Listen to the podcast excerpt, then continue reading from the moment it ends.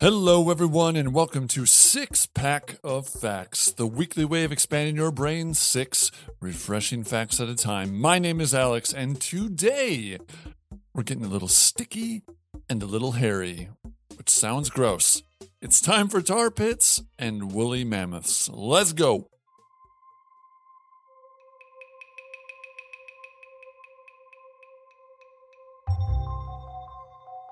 Before we dive into the sticky, bubbly fate many unlucky creatures faced in tar pits, let's explore exactly what tar pits are. Tar pits are more accurately called asphalt pits because of their source Texas tea, black gold, crude oil. When crude oil bubbles up from the surface through fissures, lighter substances in the oil evaporate, leaving behind the thick goo. The reason these pits are more accurately called asphalt pits is because tar is a naturally occurring substance created from a number of organic materials such as wood, peat, and coal, while asphalt comes from the aforementioned oil. Now, if you want to give it more accurate, the pits would technically be called bitumen pits, since asphalt is created by mixing a binding agent like pebbles or sand with the raw bitumen, the actual viscous material left behind from the oil evaporation process. But we'll just stick to the accepted tar pit moniker, no need to get too pedantic. There are notable tar pits and asphalt fossil areas located across the globe, included in Azerbaijan, Venezuela, Peru, Cuba, and more, but we'll be focusing on two sites in particular. The first is one of the most well known tar pits in the world the La Brea Tar Pits in Los Angeles, California. During the Miocene epoch, which lasted from around 23 to 5 million years ago, ocean basin marine plankton slowly turned into oil thanks to a lot of pressure and a lot of time. Since then, that oil has been seeping up to the surface through faults or porous rock layers. The last 50,000 years have been a collectathon for the La Brea tar pits, but we'll get to that in just a minute. The next tar pit is Pitch Lake in the village of La Brea on the island of Trinidad. For those of you keeping track, that's two La Breas, and that's because the California pit and the Trinidadian asphalt lake have a common thread running through them Spanish. Brea is Spanish for pitch or tar, and because of the influence of Spanish explorers and colonists in both areas, the names came to be. Back to the actual tar pit itself. Pitch Lake is the largest natural tar pit in the world and was created when the Caribbean continental plate subducted under another plate, opening faults that allowed crude oil to bubble up. In addition to its fossil findings, Pitch Lake has been the source for much more utilitarian endeavors. Amzi Barber, an American business person known, kind of embarrassingly, as the Asphalt King, used the lake as a source for his company and paved many of the first asphalt roads in several eastern cities in the United States, including New York and Washington, D.C.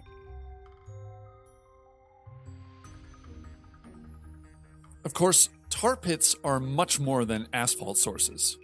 These sticky death traps have provided a ton of fossils over the years. More than 1 million bones have been recovered from the La Brea tar pits, spanning more than 230 different species. But that doesn't mean the pits are terrifyingly deep abysses filled to the brim with bones. They're actually just inches deep. When a heavier animal wandered into the tar, their legs would get stuck and sometimes sink a bit into the pit. Healthier and stronger creatures might have been able to eventually get free, but others weren't so lucky. They would succumb to exhaustion and remain on the surface of the pit for weeks or even months before eventually sinking into the earth. These sticky corpses were extremely tempting. A single trapped animal could attract dozens of predators, these animals, hoping to get a quick snack, would also get stuck in the tar and eventually die, contributing to the huge number of fossils that have been found in the murk. Bones from saber-toothed cats, limbs of ground sloths, and dire wolves are among the collection of Ice Age creatures to be recovered.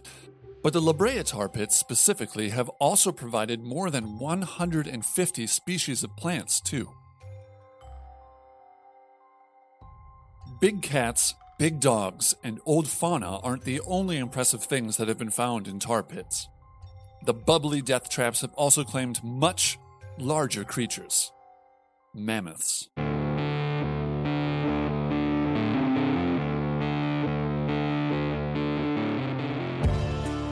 The La Brea tar pits are jackpots of Ice Age fossils, and that's why we need to break down exactly what mammoth means in this context.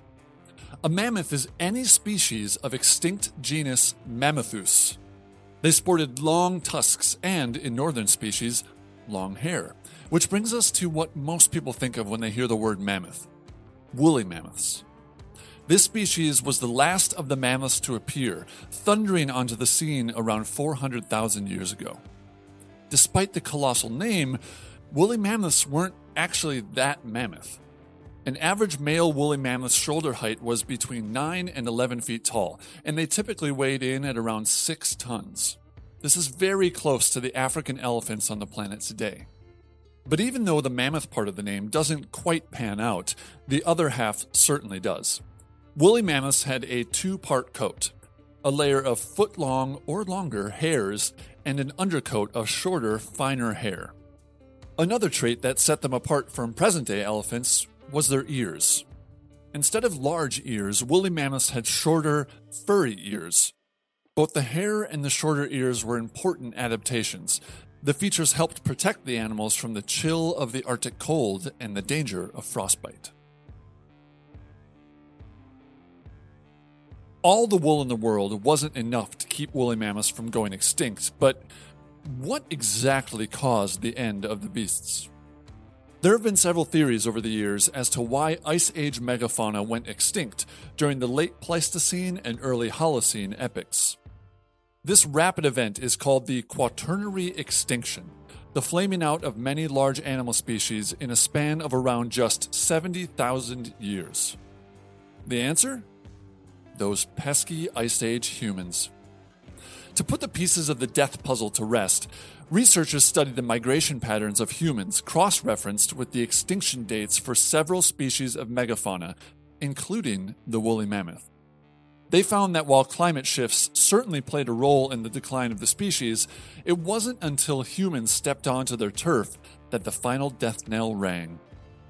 It's not known why these early humans were snuffing out the creatures at such a rate. Food, fire, simply being pushed out of advantageous habitats. The research doesn't specify. Whatever it was, though, humans were definitely behind it. There was a group of woolly mammoths that managed to escape the humans, but their fate wasn't too great. Thanks to rising ocean levels, the last of the woolly mammoths became stranded on what is now Wrangel Island in Siberia. Once trapped, the group encountered some serious health issues due to a severe decrease in genetic diversity. Research shows the woolies faced problems such as high risk of diabetes, low sperm count, and a decreased or absent sense of smell. Which is a shame considering Wrangel Island was covered in delightful flowers.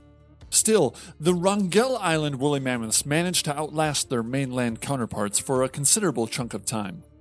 The majority of mammoths died off around 10,500 years ago, while the Wrangel Island clan lasted until about 3,700 years ago. That's not too bad, minus all of the inbreeding. Now it's time for a little mad science. Over the years, scientists have focused on the woolly mammoth for a radical idea resurrection. Kind of. Paleogenetics is a new ish field that deals with the identification and duplication of ancient DNA. Since woolly mammoths lived a relatively short time ago, and given the treasure troves of fossils and, in some cases, well preserved carcasses scientists have discovered in areas such as tar pits and tundras, could we actually bring the mammoth back to life? Maybe, but probably not. After studying loads of mammoth fossils and genetic data, researchers found the division of mammoth species to be a bit fuzzy. Instead of a number of species that were genetically clear cut from one another, it seems more likely there was a main mammoth species that varied in traits but remained able to crossbreed. Because we lack an intact mammoth cell needed to perfectly recreate the species, we'd be forced to pick and choose individual traits we think represent the mammoths. This would result in a mammoth like creature, but one that was missing much of what made up the crossbred traits of the actual ancient species. There's another element to consider too. If we did bring a mammoth like creature back to life, it would be living in an ecosystem completely different from the ice age it once thrived in. And probably wouldn't behave like actual mammoths of the past simply because it wouldn't have to. So, in the end, all of these points basically sum up to a very movie like we probably can, but should we? So, there you go.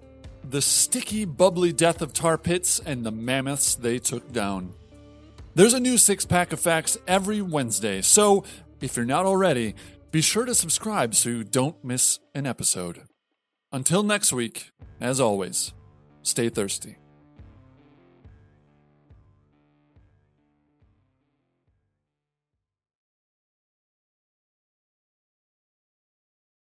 Can't get enough of these refreshing facts? There are three easy ways you can help support the show. If you're listening through Apple Podcasts, leave a quick review. Then make sure you're subscribed so you don't miss an episode. Then share the show with a friend. The more, the factier. Stay thirsty.